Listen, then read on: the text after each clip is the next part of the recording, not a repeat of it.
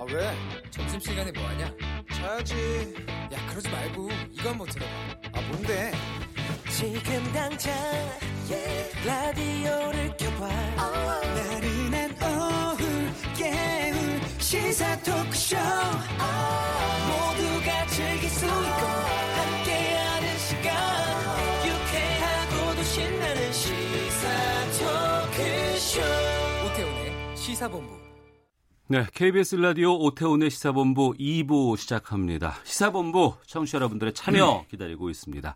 샵 9730번으로 방송 중에 의견 보내주시면 되고요. 짧은 문자 50원, 긴 문자 100원, 어플리케이션 콩은 무료로 참여하실 수 있습니다. 그리고 유튜브에서 일라디오 혹은 오태훈의 시사본부, 시사본부 이렇게 검색하시면 영상으로도 확인하실 수 있습니다. 현안을 둘러싼 여야 의원들의 가감없는 설전이 있는 시간 정치화투. 오늘도 더불어민주당 김성환 의원 자리하셨습니다. 어서 오십시오. 네, 안녕하세요. 서울 노원의 김성환입니다. 반갑습니다. 네, 그리고 자유한국당 백승주 의원 나오셨습니다. 어서 오십시오. 예, 안녕하십니까. 경상북도 구미 갑의 자유한국당 백승주 의원입니다. 네. 99일 동안 표류하던 추경안이 어제 오후 교섭단체 원내대표 간의 극적인 합의로 어, 처리가 될 것 같습니다. 어떻게 이게 합의가 됐는지 막전 마크를 좀 두 분께 좀 여쭤볼까 싶은데 먼저 김성환 의원님. 네. 어, 아무래도 이제 추경안이 그 사상 두 번째로 오랜 기간 이제 국회 계류 상태로 표류 중이었잖아요. 예. 이제 자유한국당 측에서 여러 가지 뭐 조건을 붙였었는데 아무래도 이제 최근엔 특히 일본의 무리한 경제 규제 어, 때문에 지금 한일 간의 경제 전쟁을 하고 있는 중이잖아요. 네. 어, 그런데도 그 이제 추경안에 그 이제 한국의 소재 부품 산업을 강화하기 위한 어, 추경 예산도 포함되어 있는데 이것을 계속 발목 잡는 것에 대한 여론의 부담이 상당히 심한, 심했던 거 아닌가 싶습니다. 그래서 이번에 어, 자유한국당에서 전격적으로 합의를 해주셨는데 어쨌든 그 합의 정신을 잘 담아서 추경안도 잘 처리하고 또 그렇게 해서 우리 경제가 조금이라도 보탬이 되면 좋겠다 이렇게 생각합니다. 여당에서는 지금 그 야당이 좀 부담 때문에 전격적으로 합의하셨다고 말씀하셨는데 자유한국당의 백승주 의원 여당 의원 말씀 들으니까 그 여당이 전혀 부담 안 느꼈던 것 같아요. 예. 여당 원래 추경 통과를 안 바랬던 같은 느낌이 들어요. 그래서 이번 먼저 6월 국회에서 어, 추경이 이제 통과되지 않은 건 여러 가지 이유가 아니고요. 네. 마지막에 가면 정경도 국방부 장관 회의만을 국회법에 따라 처리하자는 그런 입장이었는데 예, 그러고 있었죠. 예. 회의만 상정하고 70 시간 이틀 연속으로 본회의를 열어야 음. 이제 처리가 가능한데 극구 어, 그 회의만 처리를 반대했죠. 그 예, 회의만 처리를 거부했기 때문에 추경안 통과까지 안 된 겁니다. 음. 저는 이해가 좀 안 됐어요. 20대 국회 저희가 지금 20대 국회인데 예.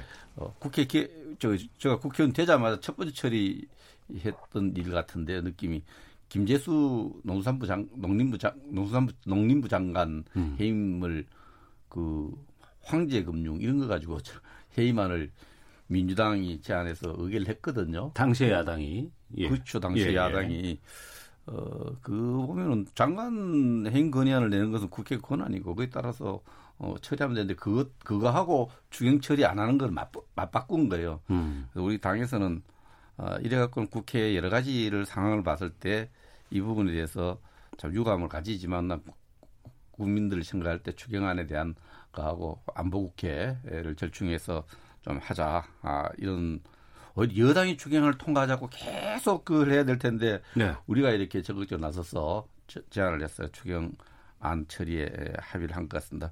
우리가 조금 걱정했던 부분 이런 부분이 있어요, 솔직히. 예. 추경안 처리 안 해주면은 음.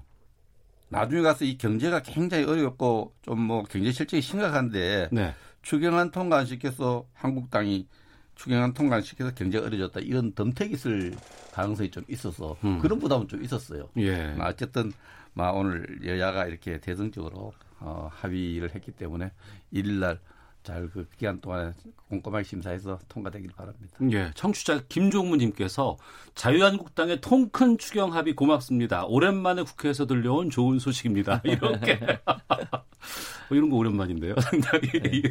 어 그러면 지금 야당 쪽에서는 안보 국회를 열자고 요구를 했던 것이고 네. 여당에서는 이제 추경 통과 이거에 대해서 이제 요구를 했던 상황인데 이 부분은 접점이 된 거고 그러면 8월 1일 그러니까 모레죠. 네. 모레 그러면은 추경안은 통과가 되는 건가요? 예, 합의 정신에 따르면은 음. 어, 추경안을 그때까지 꼼꼼하게 심사해서 예산결산을 통- 통과해서 본회의에 네. 상정해서 본회의 통과시키는 걸로 합의를 했죠. 그러면 뭐 삭감 같은 건 없이 그냥 바로 다 아니죠. 그건 사- 아니고요. 아, 해야죠. 그건 아닌가요? 예. 지금 감액 심사까지는 다 했고 증액 심사를 하고 있어서 예. 뭐 부분적인 뭐 의회 고유 권한이니까요. 음. 뭐 약간의 변동은 있겠습니다만 전체적으로 보면 어, 정부가 요청했던 안이 상당 부분 반영될 거라고 봅니다. 네. 거기에는 이제 강원도 산불 관련 예산도 있고 그러니까 제 예산들 예- 예산도 예, 재난 있고 또 예. 어, 미세먼지 대책안도 있고 또 음. 지금과 같은 어, 여러 가지 경제에 대한 대응 예산도 있고 해서 네. 뭐 그- 적정하게 반영되지 않겠나 싶습니다. 증액 예산과 관련해서 우리 당은 이제 그 일본의 수출 규제에 따라서 그 소재 산업을 좀 국산화하고 예, 지원하는 데. 대한 예. 정부가 요구했던 안이 좀 들쭉날쭉해요. 이렇게 음. 쭉 들쭉날쭉하다가 물론 뭐 임박해 사니까 거둥지도 않은 모습도 있는데 어, 그 일본 수출 규제에 대응한 예산들은 과감하게 해서 거기에 대응을 하는데 예산에 불편함이 없도록 해줄 생각을 했습니다. 네. 99일 만에 만약에 통과된다고 하는 상황이라고 하던데 네. 너무 늦어진 건 아닌가요? 어떻게 보세요? 지금도 괜찮습니까? 이제 그 기재부 등에서는 조금 조기에 통과됐으면 훨씬 더 어, 여러 가지 경기에 대한 선행적 대응을 할 수 있었는데 네. 지금 추경 처리가 너무 늦어져서 어, 굉장히 다급해진 상황이긴 하죠. 근데 다만 지금이라도 이제 통과가 되었으니까 조기에 집행할 수 있도록 해서 뭐 지금이라도 최선을 어, 다 하면 조금이라도 도움이 되지 않겠나 이렇게 생각합니다. 예. 자유한국당 쪽에서는 이제 안보국회에 대한 것을 이제 요구를 많이 하셨는데 주로 어떤 것들을 좀 다루실 생각이세요? 예, 최근 한 20년 동안에 엄청난 안보적 상황, 안보적인 어떤 위기 국면이 조성되었죠. 네. 물론 이 처음에 이 추경하고 맞물렸던 삼척 항해 북한 선박이 무단 입항하고 이것이 범정부적으로 축소 은폐했던 의혹들이 있었던 그 상황에서 또 동해에 그 러시아와 중국이 예, 새로운 형태의 군사 훈련을 하면서 그 과정에서 러시아는 어, 6.25 전쟁 이후에 처음으로 우리 영공, 독도 영공까지 두 차례 7분 동안 침공한 일이 있었고 또 중국과 러시아 군용기들이 거의 뭐 어, 우리가 우리가 선정한 어떤 어, 설정한 방공 식별 구역을 막 무단으로 침입한 일들이 있었고 더욱 충격적인 일들은 북한이 다시 이스라칸데라급 그 미사일을 600km 사, 사정거리 600km에 따르는 새로운 신형 미사일 발사할 모습을 보였고 네. 또 바다에서 미사일 쏘아올 수 있는 3,000톤급 잠수함 건조 사실 이렇게 에, 어, 과시했던 이런 어, 상황들이 우리 안보에 대한 엄청난 불안을 만들어 국민들이 이 더운데 잠을 못 이루겠다 해서 걱정해서 예. 이런 부분에 대해서 좀 총체적 시스템상의 어떤 점검을 하고 보안 중장기 대책을 좀 세우는 그런 안보국회 필요하다 이렇게 생각해서 소집했습니다. 예. 여기에 대해서 여당은 어떻게 대응할 생각이신지? 예, 뭐 잘 아시겠습니다만 뭐 그런 일이 안 생겼어야 되긴 하나 음. 어, 러시아가 영공을 침해한 것에 대해서는 우리 공군의 어, 신속한 대응이 대체로 국민들로부터 잘했다고 하는 평가를 받고 있잖아요. 그리고 어, 며칠 전에 있었던 북한의 목선 이 NLL 이제 나, 남하였던 것도 그 전에는 이제 경기에 한번 실패한 적이 있었습니다만 네. 이번에는 또 신속하게 대응을 어, 했고 음. 또 한일 간의 외교 문제는 뭐 이제 저희 다 알려진 문제고요.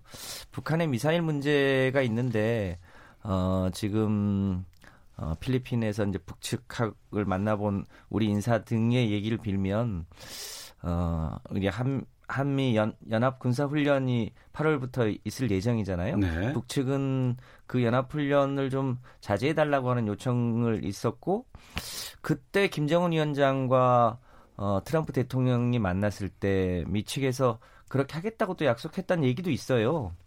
우리 얘기가 아니라 트럼프 대통령이 어, 그런데 이제 한미 어, 군사 훈련을 예정대로 하니까 그것에 대한 일종의 북측의 반발적 성격이 있는데 음. 다만 이것이 어, 북미 간의 어, 대화를 근본적으로 뭐 깨, 판을 깨겠다거나 이런 메시지가 아니기 때문에 그런 일이 안 생기면 좋겠지만 그것이 무슨 새로운 어, 군사 도발이나 긴장을 조성하기 위한 용이 아니라 일종의 북측 내부용 어, 반발 뭐 이런 성격이 있기 때문에 전반적으로 보면 어, 여러 가지 긴박한 상황이 있, 지만 우리가 네.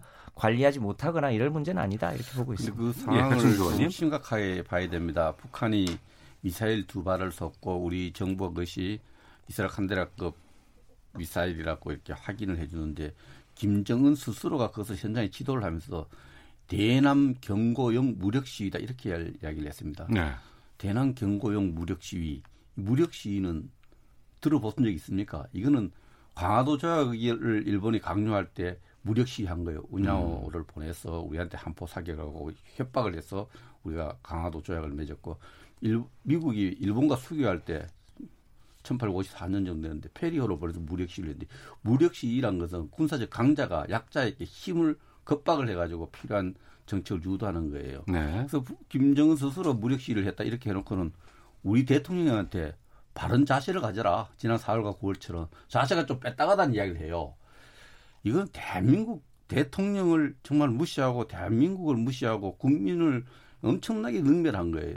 이런 주장을 내놓고 하- 하고 있는 거예요. 이런 것을 뭐 남북 관계 특별한 어 도발한 게 없다 이렇게 대응하는 거 저는 도저히 이해가 안 되고요. 네. 또 심각한 것은 지금 동해에 목선이 또 넘어왔는데 원래 목선이 북한 배- 배들이 넘어온 게 몇, 몇 척쯤 되는지 아세요?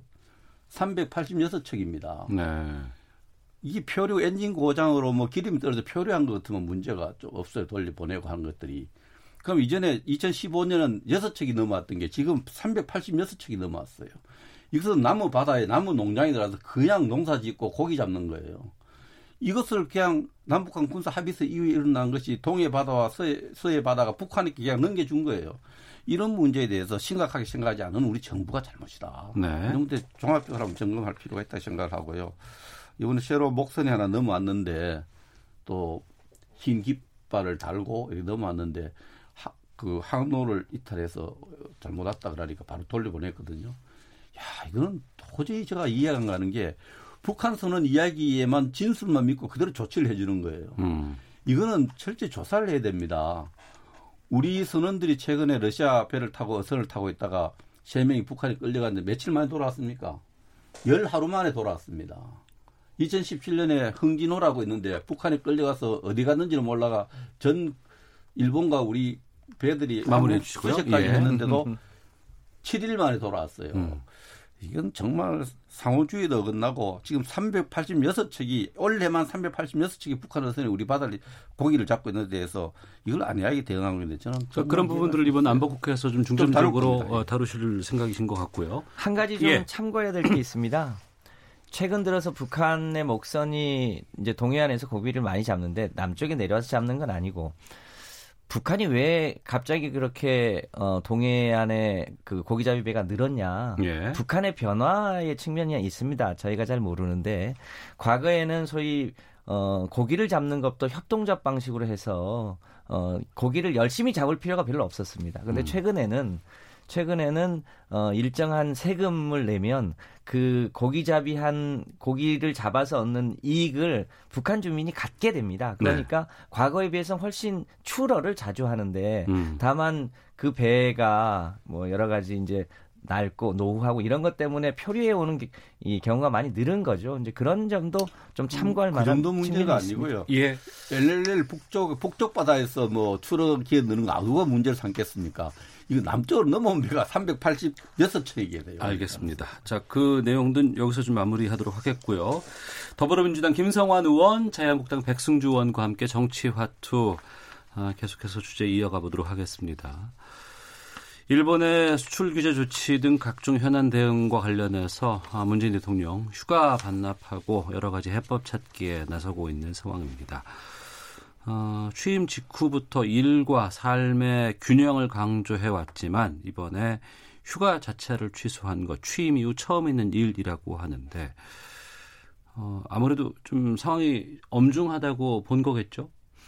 예, 아무래도 아직 뭐 최종 확정된 건 아닙니다만 어, 일본의 아베가 휴가에서 복귀하고 네. 또그 가기에서 어, 8월 2일 날 화이트리스트 배제를 결정할 가능성이 있다 이렇게 보고 있는 거잖아요. 네. 물론 어, 그 후로 이제 연기될 가능성도 있긴 합니다만 그 굉장히 이제 국가적 안보적으로 어, 경제적으로 큰 어, 일종의 어, 비상 상황이죠. 비상 상황을 감안해서 이제 대통령이나 어, 총리가 어, 휴가를 이제 반납한 것은 저는 당연한 조치다. 다만 어, 그 그것 때문에 다른 일반 공무원들까지 무슨 휴가를 반납할 일은 근데 아닌 거 대통령이. 휴가를 반납하면 밑에서 그 일반 공무원들이 휴가 갈 수 있을까요?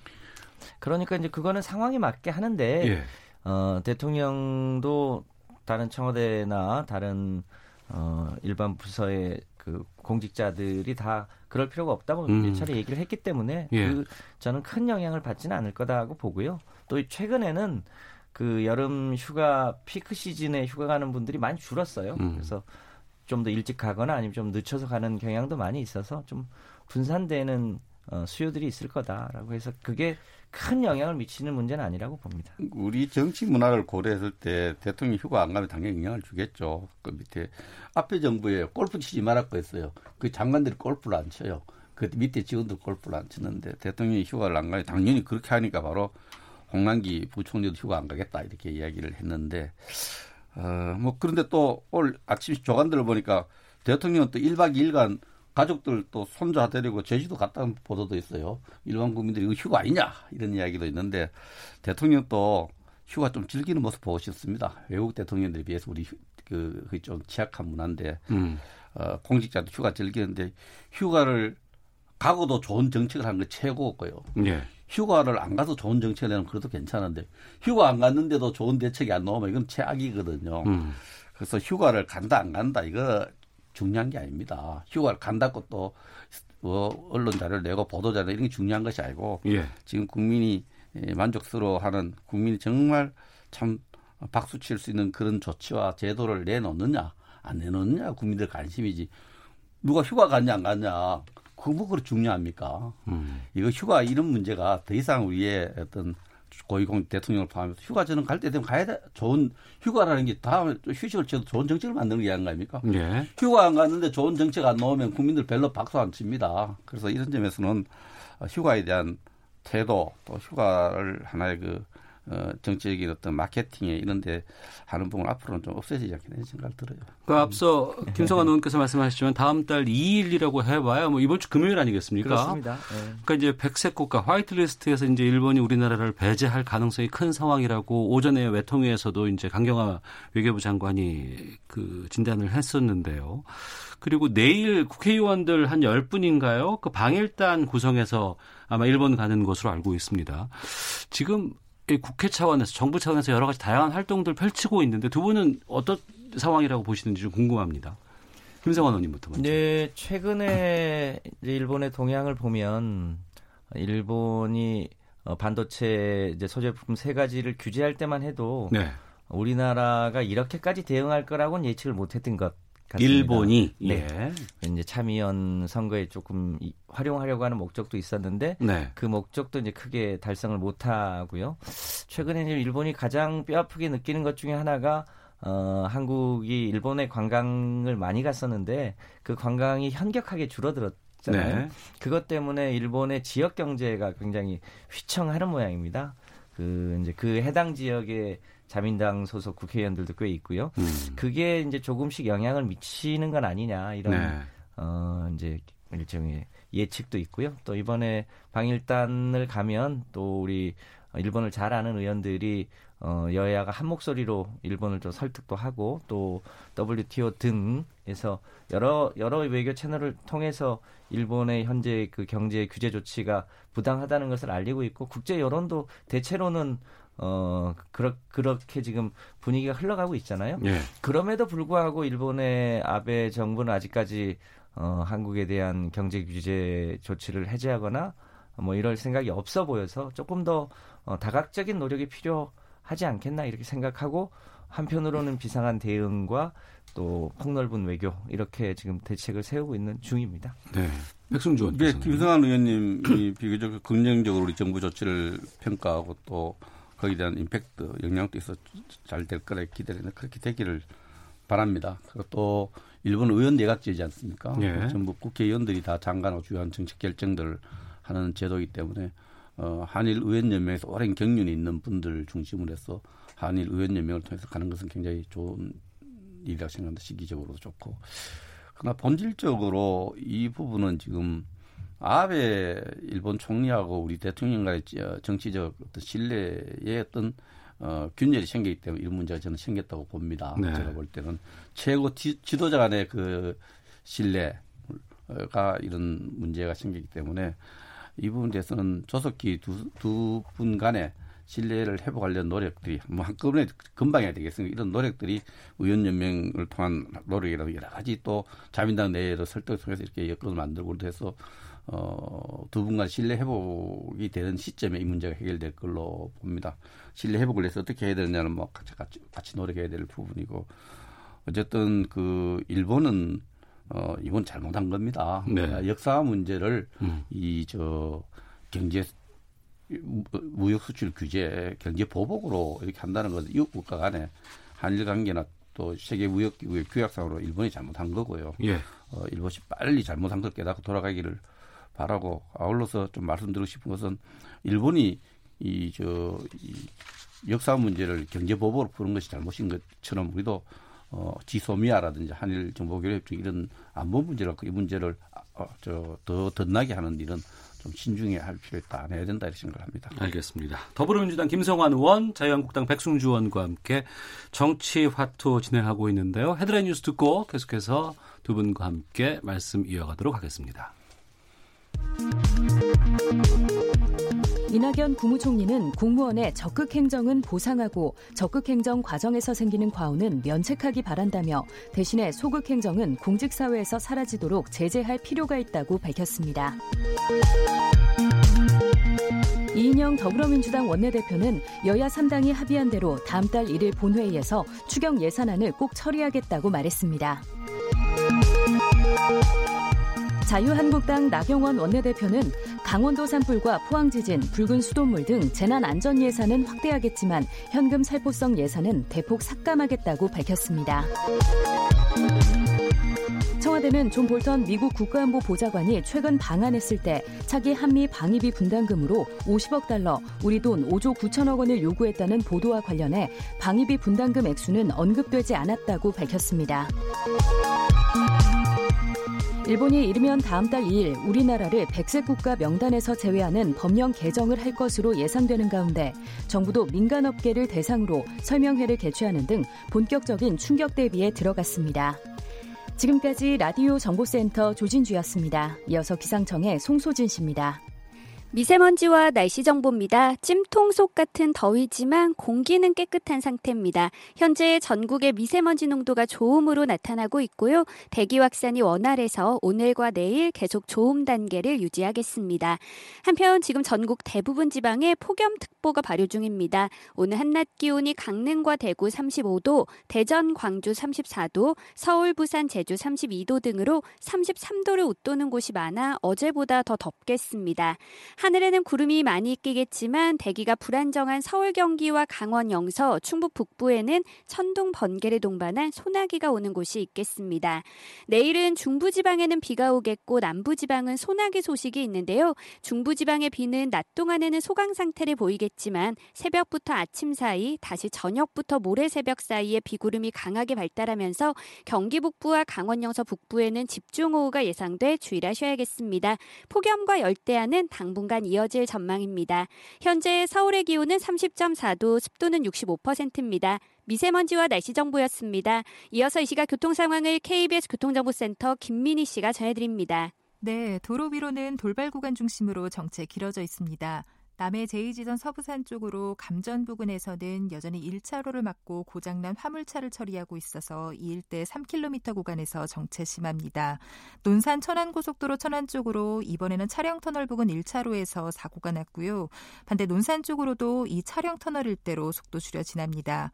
서울 외곽고속도로 판교에서 일산 쪽으로 소래터널 부근 1차로에서도 사고가 났는데요. 이 소래터널에서 송내 사이 정체가 더 심해졌습니다. 더 가서는 노오지 분기점에서 김포요금소 사이로 정체입니다. 이후 구리에서 판교 쪽으로 퇴계원에서 구리 사이 정체는 작업 여파입니다. 영동고속도로 강릉 쪽으로는 동군포에서 부곡 사이로만 정체 남아 있습니다. 반대 인천 쪽으로 여주 분기점 일대로는 작업 여파받아 더디게 지나고요. 이후로는 부곡에서 동군포 사이로 속도 줄여 지납니다. 그 밖에 서울 시내 내부 순환로 성수분기점 쪽으로 정릉 램프 부근에서는 2차로를 막고 작업을 하고 있습니다. 이 여파받아 뒤로 홍제 램프부터 정체 심합니다. KBS 교통정보센터였습니다.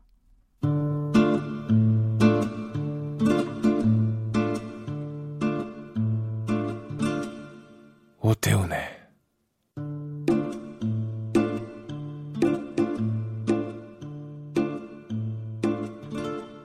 시사본부 네, 1시 31분 지나고 있습니다. 더불어민주당 김성환 의원, 자유한국당 백승주 의원 두 분과 함께 정치화투 계속 이어가도록 하겠습니다.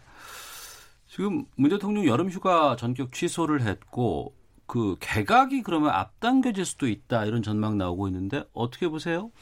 네, 당초에 어, 청와대가 대체로 8월 초 예, 개각을 할 예정이라고 했는데 벌써 이제 8월 아닙니까? 그러네요. 어, 예, 예.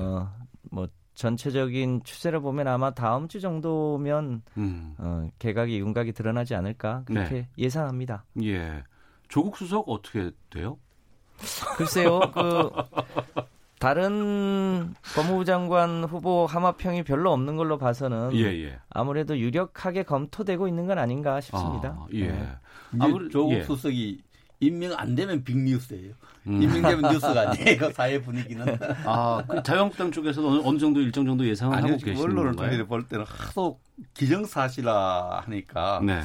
아, 이- 이러다가 임명 안 되면 그게 정말 빅뉴스다. 음. 아, 대통령이 민의를 수렴해서 큰 생각을 국정 운영을 바꾸겠구나 이런 신호탄이 될 수 있고 네. 그대로 임명하면 하, 고집불통이시구나 음. 이런 그 그렇게 볼 수 있어요. 그래서 예. 좀 그러면서 조국 수석 카, 아, 전 수석이죠. 조국 전 수석을 법무장관을 임명하는 것을 보면은 지금까지 국정 운영 방식을 그대로 갈 건가. 어. 아, 또 인사청문회에 여러 가지 어떤 분위기 이런 걸 고려했을 때 어, 국정 운영 특히 인사와 관련된 것을 민의를 수렴해서 하는구나 하는 판단의 잣대가 될 수 있는 그런 상황이 아닌가요 봅니다. 예. 민주당 일각에서는 조국 수석이 법무부 장관으로 나오는 것보다는 차라리 총선에 출마하는 것이 더 민주당에 좀 득이 되지 않을까 이런 전망하시는 분들도 많이 계시던데요.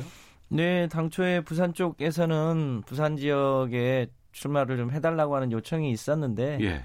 최근에 법무부 장관 후보로 되면 그 추천되면서 음. 그런 의견은 조금 잦아든 걸로 알고 있습니다. 네. 알겠습니다. 근데 뭐 야당 중진은 법무부 장관 커리어를 하나 더 씌워갖고 음. 보통 내년 2월까지인가 나와도 되지 않습니까? 네. 법무부 장관 하고 나서 또 나와서 다음 대통령 선까지 나올 거다 이렇게 이야기하는 분도 계셔요. 어. 그런 이야기도 뭐 상상력을 발휘해서 하는 네. 있습니다. 상, 상상의 범위의 얘기라고 보여집니다. 네. 알겠습니다. 여론 추이를 좀 지켜보도록 하겠습니다. 구체적인 수치는 저희가 좀 말, 말씀드리지는 않겠고요. 그냥 지지율 추이만 좀 알려드리면 대통령 지지율과 민주당은 좀 상승세라고 하고 자유한국당이 지금 어 2월 전당대회 그러니까 황교안 대표 취임 전으로 지금 지지율이 돌아갔다. 이런 얘기가 나오고 있는데 이런 지지율의 추이들을 두 분께서는 어떻게 읽고 있는지 궁금하네요. 먼저 백승주 의원께서. 예, 그 지금 뭐 한 개 언론사에서 한 주일에 두 번 또 한 개 언론사 한 번 정도 정기적인 여론조사를 네, 하는데 여론이라는 게 이제 숫자보다도 추세가 중요한데 예. 하기 추세가 추세의 국면을 보면은 지금 위기 국면에서 국정의 위기 국면에서 우리 당이 조금 하락세를 보이는 건 사실이고요. 예. 어, 그런 부분에서 어, 이좀 큰 선거들 앞두고 음. 어, 걱정하는 분들도 있고 또 일이 일비할 사안이 아니고 어잘 대처해 야당으로서 제일 잘 대처하기 위해서 좀 더 단합해야 된다 이런 네. 생각들도 많이 모아지고 있습니다. 그 당내에서 의원들끼리 이런 부분에 대해서 야, 이거 좀 걱정된다 이런 뭐 좀 이야기도 좀 오가고 하, 그러나요? 그렇게 뭐 그 이야기가 활발하게 안 되니까 이게 언론을 통해서 다 이제 뭐 숫자는 이야기 아니고 다 알지 않습니까? 그 언론 되니까 예, 이 원인이 어디에 있느냐 음. 원인이 있는데 지금 이제 일본이 저 수출 어, 규제하고 난 뒤에 그 민주당이나 집권 여당에서 뭐 전부 그런 거 아니지만 어떤 플레임에서 네. 어저 반일 플레임에서 우리가 조금 음, 음. 대응하는 부분에 대해서 어, 일시적으로 조금 어려움을 겪고 있는 부분도 있고 네. 어, 당내에 또, 또, 이, 민주적인 정당이고 또, 이 야- 야당에서 뭐, 뭐, 민주당도 옛날에 많이 겪었던 당내의 어떤, 어, 또, 저, 당의, 어, 저, 단합에 조금 부합하지 못하는 이런 모습들, 이런 모습들이 이 상승 작용을 일으키면서 하나 추세에 또 네. 부정영향을 미치고 있다. 이것을 잘 극복해야 된다. 이런, 어, 주장들이 많이. 민주당은 어떻게 보고 계십니까? 네, 뭐 최근에 그러니까 남북미 정상회담이 있었잖아요. 6월 말에. 네. 어, 이제 분단 사상 처음으로 어, 미국의 현직 대통령이 어, 판문점에 군사분 계선을 넘었다 온 그런 어, 일도 있었고 또 최근에는 이제 아베 일본 총리의 무리한 일종의 경제 보복, 경제 침략에 대한 우리 국민들을 포함한 이 여야가 공이다 이 부분에 대해서 어, 강하게 대응해야 된다고 하는 여, 국민 여론이 있는 거잖아요. 또 그것에 대한 정부의 어, 뭐랄까요 대응 뭐 이런 것에 대해서 국민들이 어, 대체로 문재인 정부와 어, 민주당이 대응을 잘 하고 있다는 것에 대한 어, 여론의 추이가 반영된 거 아닌가 싶은데요. 네. 뭐 그럼에도 불구하고 굉장히 비상 상황이기 때문에 음. 지금은 여야 가리지 않고 어, 어떻게든 이번 기회에 한국의 소위 소재 부품 장비 산업의 어, 일종의 기술 독립, 자립 이런 걸 해서 지금 대한민국의 대기업은 굉장히 많이 성장을 했잖아요. 그런데 그 중간 경제 허리에 해당되는 일종의 고부가 가치 소재 부품 산업은 여전히 어, 대일 의존 등이 높았던 것이 확인된 만큼 네. 이런 영역에서 어, 한국의 이제 경제 허리를 튼튼하게 하는 계기로 어, 삼아야 하지 않겠나 싶고요. 예. 그런 면에서 정부와 여당이 어, 이 문제까지 좀 책임 있게 어, 해나가려고 지금 노력하고 있습니다. 그런 것에 대한 어, 국민들이 그, 그것에 대한 일종의 어, 긍정적 지지가 여론에 반영됐다 이렇게 생각하고 있습니다. 네. 저는 뭐 일단 이 여론 추이는 하나 조정 국면에 있습니다. 조정 국면에 있는데 어 민주당도 사실 어 또 대통령 지지율도 상당히 하락을 조정할 때 조정을 받을 때가 있었고 예. 조정이 이제 조금 이렇게 좋은 방향으로 이렇게 보는 부분도 있는데 최근에 여론조사의 어떤 특징은 짧은 기간에 변화폭이 굉장히 커요. 아, 예를 들면 크다. 판문점 예. 해동 직후에 막 올라갔다가 그 직후에 폭락을 했다가 네, 대통령과 네. 민주당 지지자 폭락을 했다가 다시 폭락까지 떨어졌다가 다시 일본의 규제에 대해서 대응할 때는 조금 좀 올라가고 이렇게 음. 이 조정 국면이 굉장히 것도 우리 국민들의 그 여러 가지 정치적인 어떤 지지도 물론 여론조사에 응하는 사람 지지도가 뭐 결집과 또 결집 안 하고 이런 부분들이 굉장히 안정적이지 않고 좀 변화폭이 크기 때문에 네. 어뭐 주요 정당들 우리 우리 당도 마찬가지고 이런 어, 유권자들 또 여론조사 응하는 유권자들에서 일이 일비할 것이 아니라 국가를 위해서 바른 정책을 펴나가는 정책 경쟁을 잘 해나가야 되지 않나 이렇게 생각을 합니다. 예.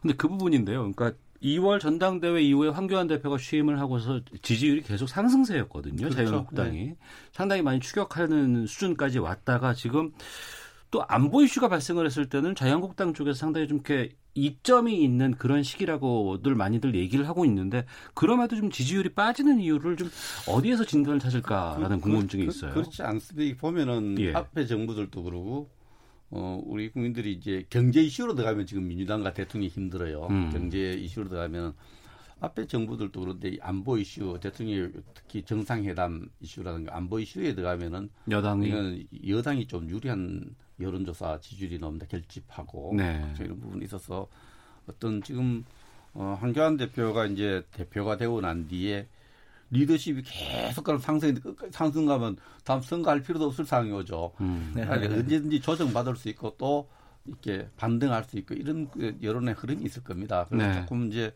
리더십이 지금 뭐 차기 대통령 후보 지, 지율 이런 조사 뭐 신뢰하고 떠나서 보면은 굉장히 앞서가다가 조금 처지는 부분도 음. 있고 또 우리 당의 지지율도 조정받는 부분이 있는데는 어, 조정 국면이고 우리는 그, 그 일시적으로 빨리 그, 그 넘어가기를 바라죠. 네. 중요한데.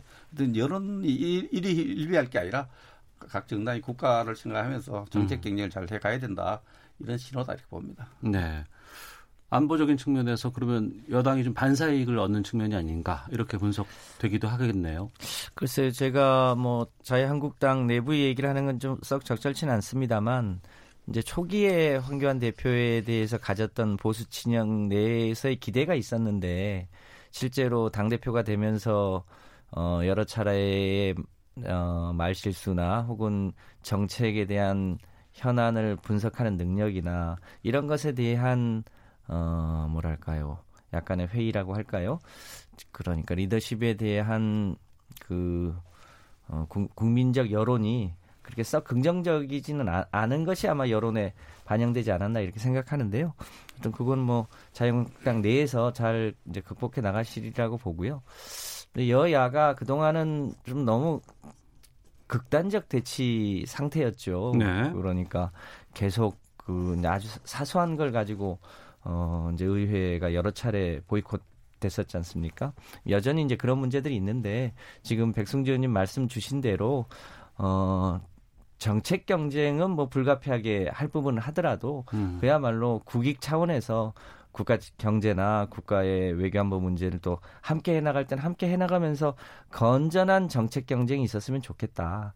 어, 또 그렇게 하고 또 그것에 따라서 어, 총선의 국민적인 민의를 물으면 어, 좋지 않겠나 이렇게 생각을 합니다. 그래서 한교안 대표 걱정해 주셔서 고맙습니다. 근데 어, 과도하게 우리 정치 시작하는 우리 대표한테 네. 과도하게 이제 말실수 흠집 내기, 집요하게 흠집 내려는 또 이런 부분들이 이 기울어진 언론 운동장에서 좀 먹혀 들어가는 부분도 있지 않나 이런 것도 있고요. 사실 좀 제가 민주당 우리 당이 이야기했으니까 민주당에 딱 지금 제가 드리고 싶은 말씀은 예. 북한 지도자의 그 막말에 대해서 왜 한 말도 안 하는지 나는 이해가 잘 안 갑니다. 음. 북한 김정은이 우리 대통령 보고 진짜 입에 담지 못할 말을 하고 그 초등학교 교사가 학생들한테 훈육할 때 쓰는 바른 자세를 갖추어라 이런 말 하면은 뭐 청와대는 뭐 정무적으로 또 어떻게 하더라도 민주당이 그런 말 듣고 가만히 있는 건 말이 안 된다고 생각해요. 그 어떻게 북한 지도자가 저 우리 대통령 보고 바른 자세를 갖춰라. 이 초등학교 교사 이러면 그게 막말이거든요. 그 북한 네. 지도 북한을 좀 엄하게 좀 질책을 같이 해야 됩니다. 할아버지 수염 많지도 유분수지 이게 말이 돼요? 이런 부분에 대해서는 우리가 질책을 합니다만 북한을 민주당을 대신해 질책을 합니다만 우리 대통령을 이렇게 모욕하고 우리 정부를 모욕하는 운동에 대해서는 김정은에게 좀 막말을 좀 하지 말라고 좀 해줬으면 좋겠어요. 예. 그 오늘 저희 당 이해찬 대표가 어 이제 정기 기자 간담회를 했는데요. 거기에서 북한의 어 소위 미사일 발사에 대해서 굉장히 어 지금 시기에 맞지 않다는 것에 대해서 지적을 했습니다. 네. 아, 그 언론 보도를 못 보셔서 그러신 모양인데요. 저희가 어, 지금 소위 남과 북의 70년간의 어, 대결을 평화 구도로 바꾸기 위한 여러 가지 일을 하고 있는 거고요. 저희가 맏형으로서 어, 소위 이제 북한을 이제 대하는 태도나 이런 것에 대해서 야당 입장에선 좀 불만족스러울지 모르겠습니다만 전체적으로 어, 북한과 미국과 한국 관계를 저희는 어, 균형 있게 하고 있다 이렇게 생각을 하고 있습니다. 알겠습니다. 자, 더불어민주당 김성환 의원, 자유한국당 백승주 의원과 함께 한 정치화토 여기서 마치도록 하겠습니다. 두 분 오늘 말씀 고맙습니다. 감사합니다. 감사합니다.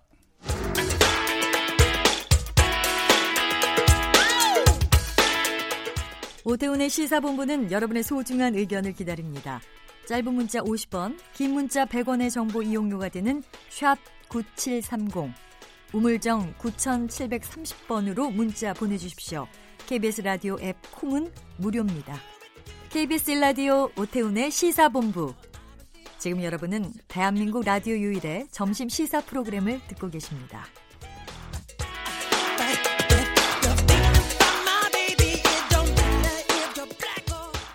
네, 시사본부는 유튜브에서 일라디오 혹은 오태훈의 시사본부, 시사본부 이렇게 검색하시면 영상으로도 확인하실 수 있습니다. 화요일 마지막 시간은 연예, 문학의 이슈를 더 폭넓게 알아보는 시간입니다. 하재근의 문화살롱, 문화평론가 하재근 씨와 함께하겠습니다. 어서 오십시오. 예, 안녕하세요. 예. 아, 저희가 그 뭐 연예계, 문학계, 예술계 좀 긍정적인 뉴스들도 많이 좀 전하곤 했었는데 오늘은 예. 좀 부정적인 뉴스를 좀 전하도록 하겠습니다. 예. 빅뱅의 멤버 대성 씨 소유의 건물에 유흥주점 논란이 지금 크게 불거져 있어요. 예, 그럼 대성시 소유 건물에 불법 유흥주점이 있는 거 아니냐 예. 이 논란이 이제 제기가 된 건데 2017년에 대성시가 입대하기 직전에 네. 강남의 8층 건물을 310억 원에 샀습니다. 예. 군대 8, 층 건물을 강남에 있는 예, 군대, 가기 전에 군대 가기 전에 청년이 어. 예, 310억 원에 예. 샀는데 근데 문제는 이 건물에 이제 이, 이 뭐죠 들어 입주해 있는 업소들이 네. 뭐 사진관, 뭐 레스토랑 이런 식으로 신고가 돼 있다는 거예요. 예, 예. 그런데 다섯 개 층에서 모두 음. 다섯 개의 유흥 주점이 영업하고 있었다. 예. 이런 얘기가 나오면서 올해 4월 달에 그 중에 유흥 주점 네 곳이 적발이 됐다. 네. 근데 이제 세 곳은 어 저기 설치하면 안 되는 음향기기를 설치한 것으로 식품위생법 위반 적발이 됐고 한 곳이 불법 도우미 고용으로 적발이 돼서 1개월 영업정지 처분을 받았다. 이것 때문에 지금 불법 유흥업소라고 이제 이야기를 하는 건데 네. 근데 이제 당시에 많은 사람들이 의심하는 것은 뭐 성매매 의혹 이런 게 나오는 건데 어. 그런데 지금 이- 지금 현재 적발이 된 것은 예. 식품위생법 위반으로 적발이 된 것이고 그건 어떤 뜻이죠? 그러니까 성매매로 적발이 된 게 아니라는 아, 거죠. 아니라는 것이고. 예, 그냥 뭐 음향기기 설치, 도우미 고용 이런 걸로 어. 이제 적발이 돼서 1개월 영업정지 처분을 받았고 예. 당시에 대성 씨한테는 이 사실이 통보되지 않았다고 합니다. 예. 성매매가 아니기 때문에 음. 그래서 이 적발 사실을 대성 씨가 모, 아는지 모르는지 음. 좀 애매한 상태에 있습니다. 네. 건물주인 상황에서 세입자의 문제이지만 예. 이것이 불법적인 것들이 좀 과도하게 드러나게 되면 이건 건물주에도 좀 심각한 타격을 줄 수 있는 거 아니에요? 연예계 예. 인사기 때문에. 예. 그래서 이제 바로 그것 때문에 건물주가 불법 영업을 방조한 거 아니냐라는 이야기와 함께 예. 만약에 이 유흥업소에서 성매매가 이루어졌다고 하면 예. 건물주가 처벌을 받는 수가 있거든요. 아, 건물주도. 네. 예. 그러니까 이 성매매가 이루어진다고 의심되는 그 업소한테 임대를 줄 경우에 건물주가 7년 이하 징역 또는 7천만 원 이하 벌금에 처해질 수가 있는 거예요. 아, 죄가 상당히 과하네요. 중하네요. 아, 그 과하다 그 네, 표현보다 중하- 는 예. 중 한 중죄군요. 예, 그렇죠. 예. 가벼운 사안은 아닙니다. 어. 그래서 이게 지금 아까 제가 대성 씨한테 따로 통보되지 않았다고 말씀을 드린 이유가 예. 그러니까 대성 씨가 만약 그러니까 첫째 논점은 성매매가 과연 이루어졌느냐 이걸 이제 어. 규명이 돼야 되고 예. 두 번째는 만약에 이루어졌다면 대성 씨가 알았느냐 음. 이걸 이제 규명을 해야 되는데 만약에 알았다면 네. 처벌될 수 있는 사안이고 음. 그런데 과거에 우리나라 정치인이 소유한 건물에 이러한 성매매 의심 업소들이 있었다는 이슈가 왕왕 터졌었는데 네. 정치인이 처벌받았다 받았다는 얘기는 지금까지 딱히 없었거든요. 음. 그런 점으로 봤을 때는 뭐 100% 처벌받는지는 잘 모르겠지만 근데 확실히 일반인 같은 경우에 걸리면 처벌받긴 받습니다. 예. 2000 한한몇한 2, 3년쯤 전에 대법원에서 대법원까지 올라와서 실제로 처벌한 사례도 있었고 음. 그런데 대법원에서 이것을 처벌할 때 건물주가 그 업소에서 성매매가 이루어진다고 완전히 구체적으로 알 필요는 없다. 네. 막연히 짐작만 할 수 있어도 음. 안 것으로 간주하고 처벌한다. 네. 이렇게 나왔었거든요. 예. 그래서 과연 대성 씨가 이것을 짐작을 할 수가 있었느냐. 근데 지금 가장 최근에 나온 이야기가 대성 씨가 이 건물을 살 당시에 그 이 뭐 은행 저기 지, 뭐죠 지점장 네. 뭐 부동산 관계자 등등등을 대동하고 로펌에 가서 이게 성매매를 했을 경우에 건물주가 어느 정도 책임을 져야 하느냐라고 건물 이 법률 자문을 받았다는 아, 그 자문을 받았대요. 네, 그 주장이 나왔어요. 어. 그래서 이것은 어느 정도 그런 걱정을 알고 있었다는 거 아니, 아닌가? 뭐 알았는지는 모르겠지만 예. 그런 어떤 염려를 최소한 했던 것은 아니냐. 근데 뭐 염려를 했다고 해서 꼭 알았다고 할 수는 없지만 어. 그런 이야기들이 나오고 또 뭐 이 건물에 있는 업소에서 뭐 마약이 통용된다는 신고도 들어간 적이 있다. 예. 이런 주장들도 나와서 지금 경찰이 수사에 들어갔습니다. 네. 자, 수사 상황 좀 지켜보도록 하겠고요. 최근 이제 무리를 일으키는 연예인들에 대한 보도도 상당히 많이 나오고 있는데 네. 이러한 연예인들 퇴출에 대한 여론조사가 있었다고 하는데 조사 결과가 좀 의미 있는 것들이 좀 구체적으로 나왔다면서요? 네, 리얼미터에서 26일에 조사를 했는데 마약, 성범죄, 음주운전, 도박 등으로 금고 이상의 형을 받은 연예인의 방송 출연 금지에 음. 대해서 찬성 78%, 네. 반대 17%. 78%가 네, 금지 찬성. 예. 어, 나오면 안 된다. 못 예. 나오게 해야 된다. 예, 거의 한 80% 가까이가 이제 찬성이고, 그러니까 그만큼 여론이 안 좋은 건데 음. 특이하게 이게 또 정치 성향별로 조금 갈리더라고요. 아, 그래요? 이게 왜 갈리는지 모르겠는데 주로 이제 진보 성향층에서 그 무리를 빚은 연예인 출연 금지에 찬성하는 비율이 조금 더 높게 나오는데 네. 정당별로 보면 민주당 지지층이 80% 정도 찬성, 음. 한국당 지지층이 75% 정도 찬성, 약간 네. 낮은 거죠. 그런데 바른미래당은 지지층이 59% 찬성, 음. 확 떨어지는 거죠. 지지율이. 예. 이 추이는 어떻게 읽어야 그러니까 될까요? 이게 정당별로 왜 이런 차이가 나는지 저도 정말 궁금하고 예, 예. 이게 정치적으로 그렇게 의견이 갈릴 만한 이슈가 아닌데 음. 이것은 어쨌든 이런 결과가 나왔다고 하니까 네, 네. 상, 상당히 의문을 가지며 향후에 좀 뭐 일종의 연구를 해볼 만한 과제는 되는 것 같습니다. 네. 이렇게 10명 중 8명 가까운 네. 수, 수치가 이 무리를 일으킨 연예인들 퇴출해야 된다 이런 주장인데 네. 이 방송 관련해서 금지시켜야 된다는 법도 발의가 되고 있다고요. 네, 더불어민주당 오영훈 의원이 예. 최근에 방송법 일부 개정안을 발의했는데 거기에서 보면 마약, 성범죄, 음주운전, 도박 등으로 금고 이상의 형이 확정된 연예인은 방송에 출연 정지 또는 금지하도록 해야 된다라고 네. 하는 그 과- 관련된 처벌 규정까지 해서 음. 그렇게 이제 어, 개정안을 발의했습니다. 네. 근데 또 반대로 일정 정도 연예인들이 무리를 일으켜서 뭐 구속이 된다거나 아니면 집행유예를 받는다거나 해서 죄값을 치르고 난 이후에는 이미 죄값을 치렀기 때문에 정당하게 사회생활을 할 수 있어야 한다. 뭐 이런 의견도 예, 있다면서요? 그러니까 이게 이중 처벌 논란이 있거든요. 네. 이게 이중 처벌이라는 건 원칙적으로 안 되는 건데 음. 이미 법적으로 처벌받은 사람을 직업 세계에서 또 불이익을 주는 것은 안 된다라는 주장이 있는데 네. 근데 거기에 대해서는 아무래도 이 방송 연예계라는 그 특수성이 사회에 굉장히 큰 영향을 미치고 또 사회의 주목을 받는 자리이기 때문에 음. 어, 아무리 뭐이 처벌을 이미 다 받았다고 하더라도 네. 그런 사람이 계속 스포트라이트를 받을 경우에 특히 청소년한테 악영향을 미칠 수가 있어서 음. 그 특수성은 인정해야 된다고 보고 예. 근데 다만 예를 들어서 성범죄 같은 범죄는 죄질이 너무 안 좋기 때문에 저는 뭐 아무리 죗값을 치렀어도 방송 같은 데 나오면 안 된다고 보는데 그러니까 문제는 마약이나 도박 같은 경우 특히 마약 같은 경우에 서양은 이런 거에 연루된 연예인이 그냥 연예계 활동을 하고 음. 우리나라에서 우리나라 분들이 굉장히 좋아하는 서양 연예계 스타들 중에 마약에 연루됐던 연예인들이 한둘이 아니거든요. 예. 굉장히 많거든요.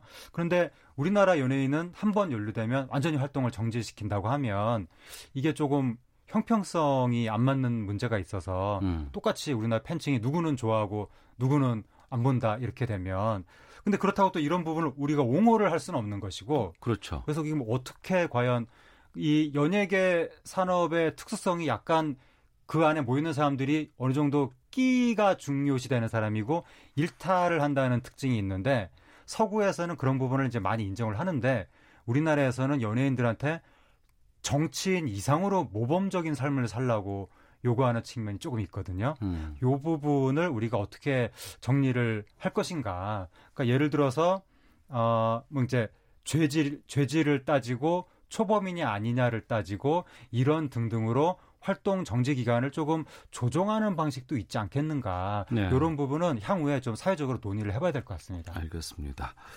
시간이 없어서 지금 이건 좀 바삐 좀 다뤄보도록 하겠습니다. 네.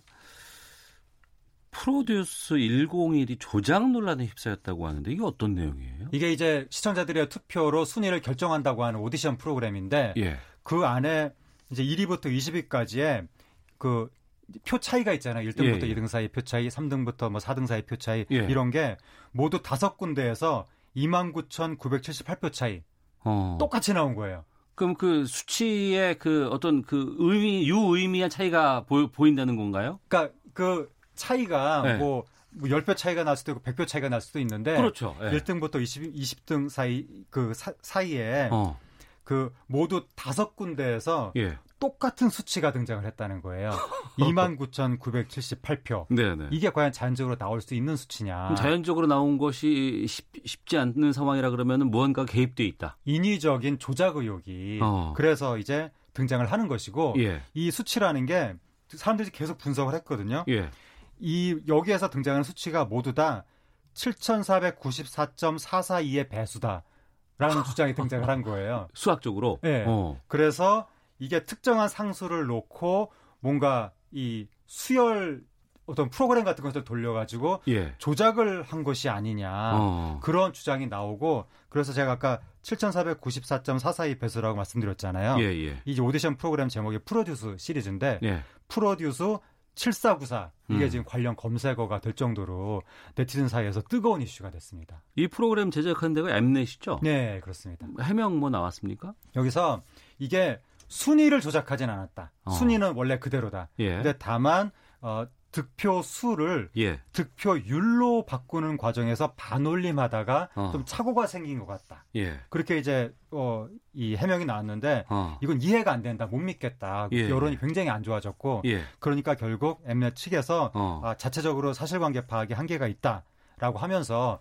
아예 수사기관에 수사를 의뢰하겠다. 어. 그래서 지금 어, 이 프로그램 내부의 논란으로 경찰이 조사에 착수하는 초유의 사태가 벌어졌습니다. 아, 경찰에서 지금 수사에 착수했어요. 예, 그러니까 이제 정식 수사까지는 아닌데 일단 내사 단계로 들어가서 어. 혐의점을 잡으면 그 다음부터 정식 수사가 될 것 같습니다. 이게 단순히 프로그램 내에서 뭐 순위 바뀌는 이런 차원을 넘어서서 이게 조작 논란이 사실이 된다 그러면은 다른 연습생들의 기회를 빼앗은 게 된다면서요? 왜냐하면 이 인생을 걸고 연수생들은 이 프로그램에 출연을 해서 네. 공정하게 경쟁을 하려고 한 것인데 어. 그래서 시청자들이 표를 많이 주면 나는 올라가겠지라고 음. 생각을 했는데 네. 그게 처음부터 될 사람은 정해져 있었다라고 하면 그러면 거기에 출연한 그 들러리 선 사람들의 인생은 뭐가 되는 것이며 음. 그 기, 기회 비용이라든가 그리고 내가 표를 던지면 이 사람이 올라가겠지라고 생각하고 믿으면서 표를 던졌던 국민들은 네. 어떻게 되는 것인가. 아. 게다가 그러니까 유료 문자 투표였거든요. 아, 돈을 그랬어요? 돈을 내고